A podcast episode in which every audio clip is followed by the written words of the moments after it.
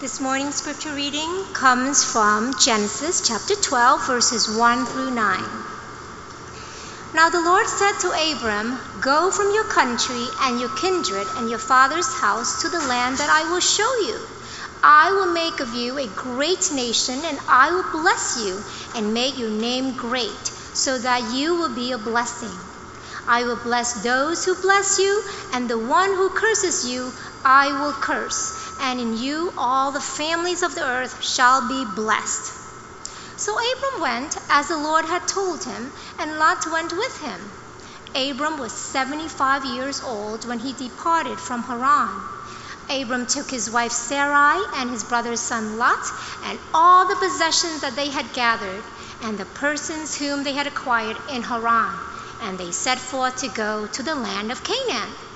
When they had come to the land of Canaan, Abram passed through the land to the place of Shechem to the oak of Moreh. At that time, the Canaanites were in the land. Then the Lord appeared to Abram and said, To your offspring I will give this land. So he built there an altar to the Lord who had appeared to him. From there he moved on to the hill country on the east of Bethel and pitched his tent, with Bethel on the west and Ai on the east. And there he built an altar to the Lord and invoked the name of the Lord. And Abram journeyed on by stages toward the Negev. This is the word of God for the people of God. So let us now turn to God in prayer. Let us pray. Dear Lord, when a pastor stands before his or her people, it's a it's a terrible task. Terrible because, Lord, we have to be honest with the Word, with you, with ourselves, with the people. We need to be open as we stand in this pulpit to, to share what you have to say,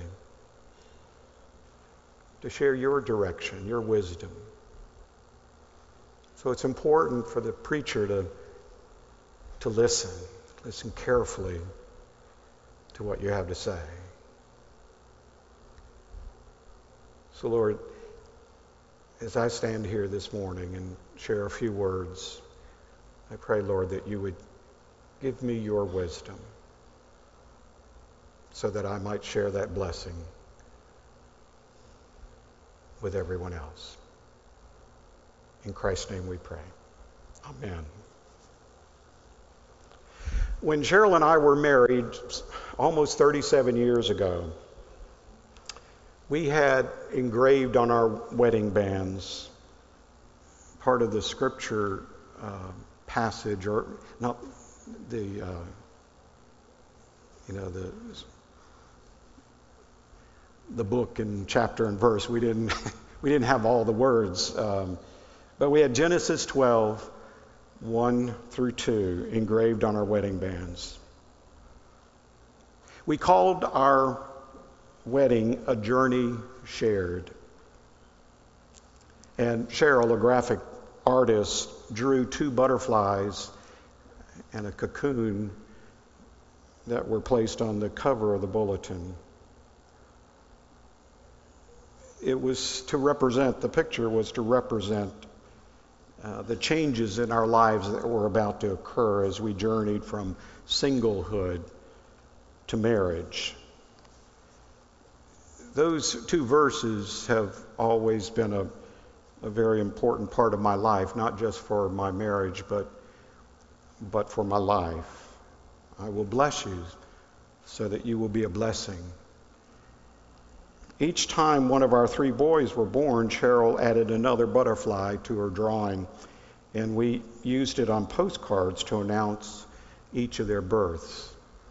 Each time the journey took a, a new turn and a new twist, if you will. I believe then, as I do now, that life is a journey for all of us. And like Abraham and Sarah before us, we are called on that journey by God to be blessed and to be a blessing. we must leave behind our cocoons and we must stretch out our wings in flight. Because you see, blessings await us. We don't know what's over the horizon, but I know that blessings await each and one of each one of us to both be received and also to share. As best as I can recall, I have in my life lived in 21 different dwellings in the course of my 66 years of living. I have lived in an apartment, I have lived in a house, a trailer, a duplex, a condo, a dorm, even a Baptist student union. I have lived on an island and I have lived on a farm. I have lived in the suburbs and I have lived in the city. I have lived in the north and I have lived in the south.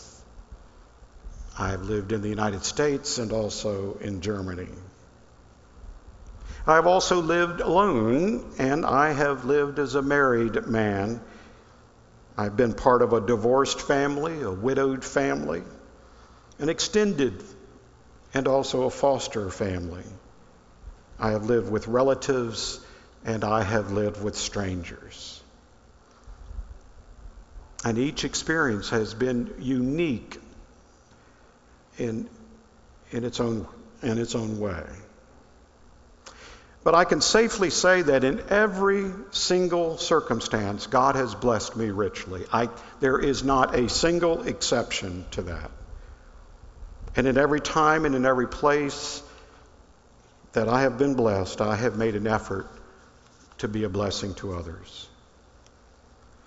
As I now continue my journey into retirement, I'd like to share some lessons that I have learned along the way of my journey as an ordained United Methodist minister that began no less than 43 years ago in Hampton, Virginia, when I was ordained a deacon.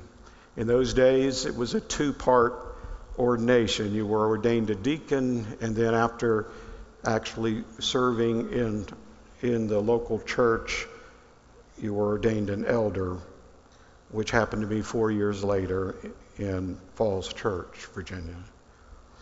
As I think about Abraham and Sarah journeying across the desert in their sandals with their camels and their sheep and goats and tents and family and as they were going through their portals. I can't help but imagine that Abraham probably hummed a few tunes along the way. So, I thought it would, might be helpful if, if I shared my insights about my journey and perhaps something of the journey of Abraham and Sarah through a few of my favorite hymns. So here's lesson number one we travel not alone. No matter how long or short, easy or hard, our journey in life is a journey shared.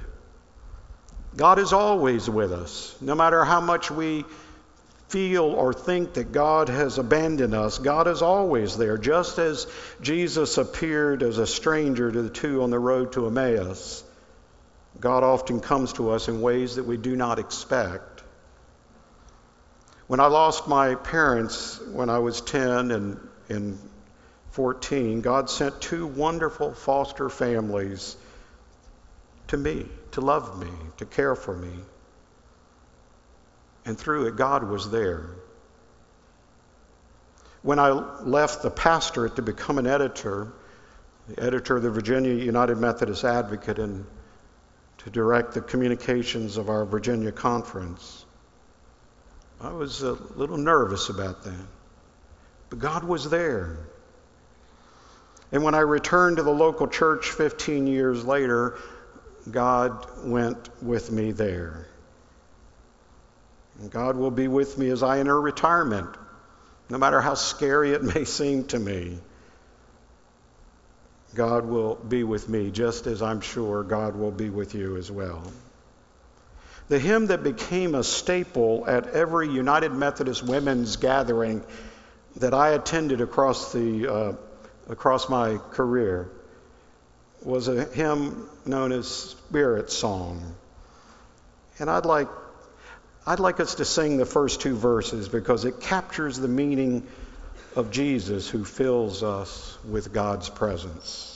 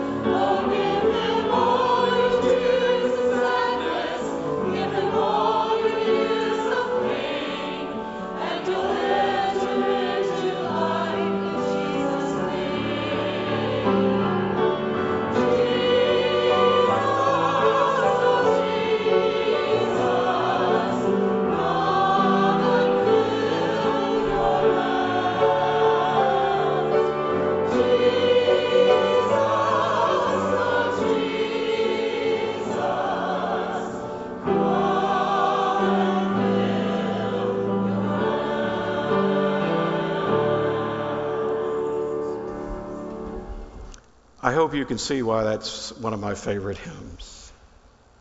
Lesson number two is that peace begins with us. We cannot give to others what we do not have. If our lives are filled with anger and bitterness and self centeredness, if in fact our lives are filled with a self hatred, that is what we will have to share. And too often, that is what we do share. My lifelong ambition has been to be at peace with myself. I saw that in Mr. B, I called him, the Reverend Clark Blevins, who was my first guardian, who, all, will always be my inspiration for what a pastor is meant to be. I've often kind of mused and laughed at the fact that I've said, you know, he couldn't preach his way out of a paper bag, but boy, could he love.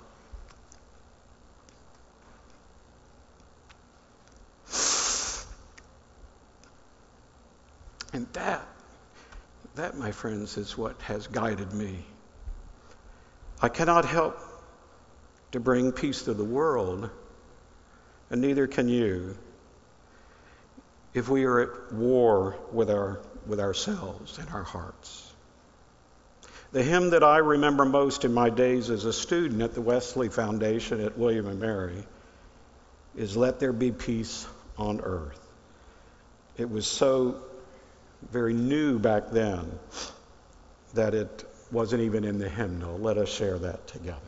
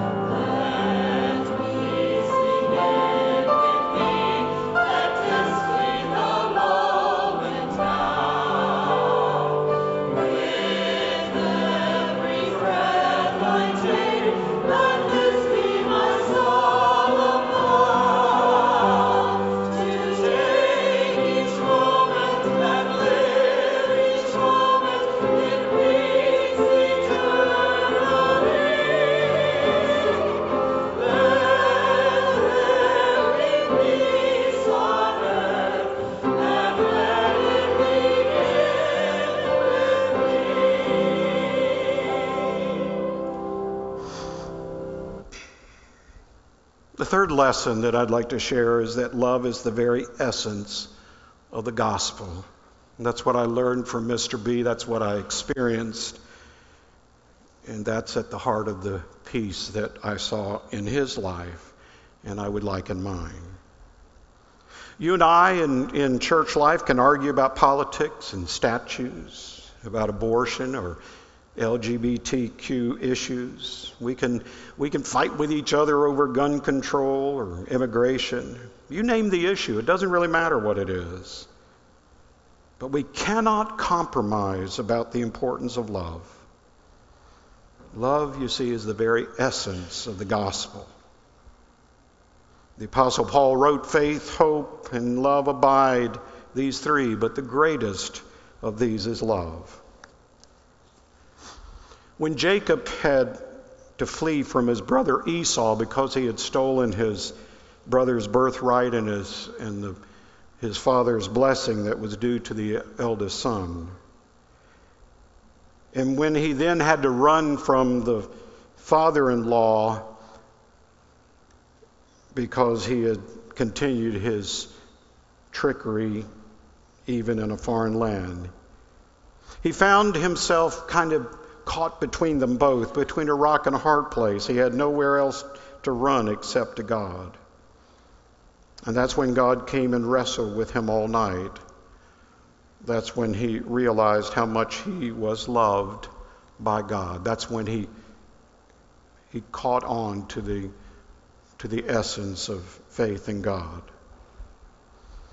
Charles Wesley's hymn, Come, O Thou Traveler Unknown, has been a favorite of mine since really the beginning of my ministry. It's based on that story from the, the book of Genesis, and it really concerns how how Jacob wrestled with what he thought was a stranger at the beginning of his, his wrestling, but he came to learn was God in the form of love the story is told. This is a hymn by Charles Wesley, and the story is told. And, and I hope that you'll, you know, we only have a few verses that are in, the, in our hymnals, but if you, if you go to the next one, 387, you can find the, the whole poem. It's something like 14 stanzas that Charles Wesley had written. And the story is told how um, John Wesley quoted from that and and really found himself remembering his brother in a very special way. Because you see, they both lived a life where love was the very essence of the gospel. Let us sing verses 1 and 4.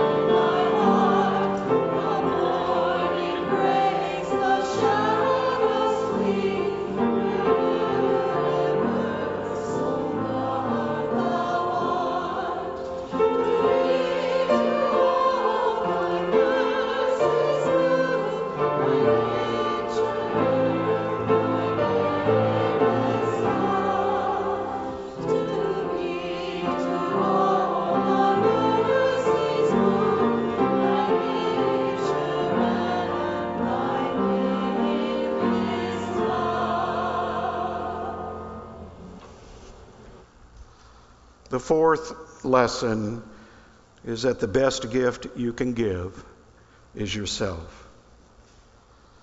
The prophet Micah said it the clearest. With what shall I come before the Lord and bow myself before God on high? Shall I come before him with burnt offerings and calves a year old? Will the Lord be pleased with thousands of rams and ten thousands of rivers of oil? Shall I give my firstborn for the transgression of my soul, the fruit of, the, of my body for the sin of my soul? He has told you, O mortal, what is good, and what does the Lord require of you but to do justice and to love kindness and to walk humbly with your God. You see, God doesn't want and does not need our things. God wants us, our lives, our living. God wants us to walk hand in hand with God, to do justice, to love kindness, to walk humbly with God. In his last days, my good friend Kelly Wilson, who was the first pastor that I served with as an associate. He was living with the reality that cancer would soon overtake his life.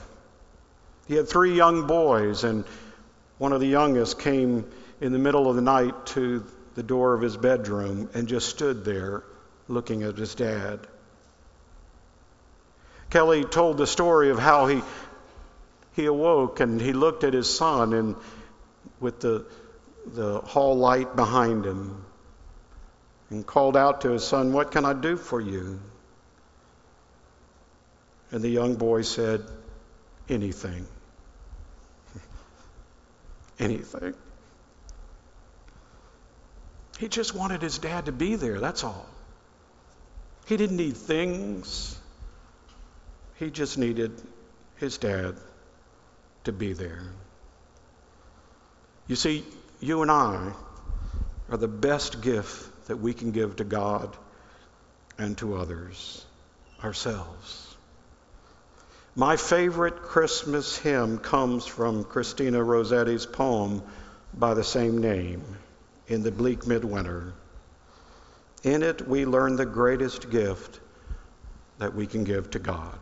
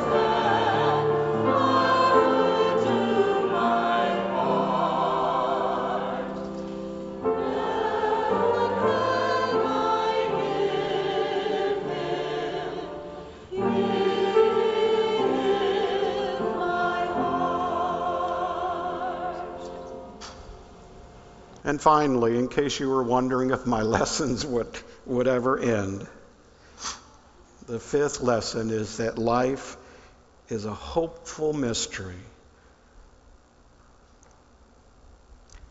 that only God can reveal. Abraham and Sarah didn't know what lay ahead. They didn't know what they were gained by leaving behind so much that they loved and cherished.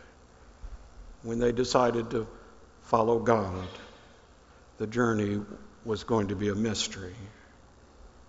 All they knew is that God would bless them so they in turn could be a blessing to others. I do not know what lies ahead for me, and I don't know what lies ahead for you. All I know is that God will bless us all. And God wants to wants us to share that blessing with others. Over the years I have often shared the mystery of the apple at funerals. I would pull out an apple and I would I would ask how many how many seeds do you think are in this apple? I did this for a children's sermon once, and the children kind of, you know, each made their guess, and I got out a knife and I cut the apple open, and there wasn't a single seed in that apple. and years later, years later, I was at that church, and the mother of that child came, uh, of one of the children came up to me, and when she told him that I was coming to preach at that church, the boy asked her, said, Is that the man with the magic apple? but that, I started with that question how many seeds do you, can you count? You know, you can, you can quantify that, whether it's zero or 15. But that's not the real question in life, you see. It's not how many, how many seeds are in the apple. The real question is how many apples are in a seed. Obviously, it's too many to count. If I have been any kind of fruit for you as your pastor these nine years, then you have become my seeds. The hymn of promise captures the meaning of this final lesson for me and for us. You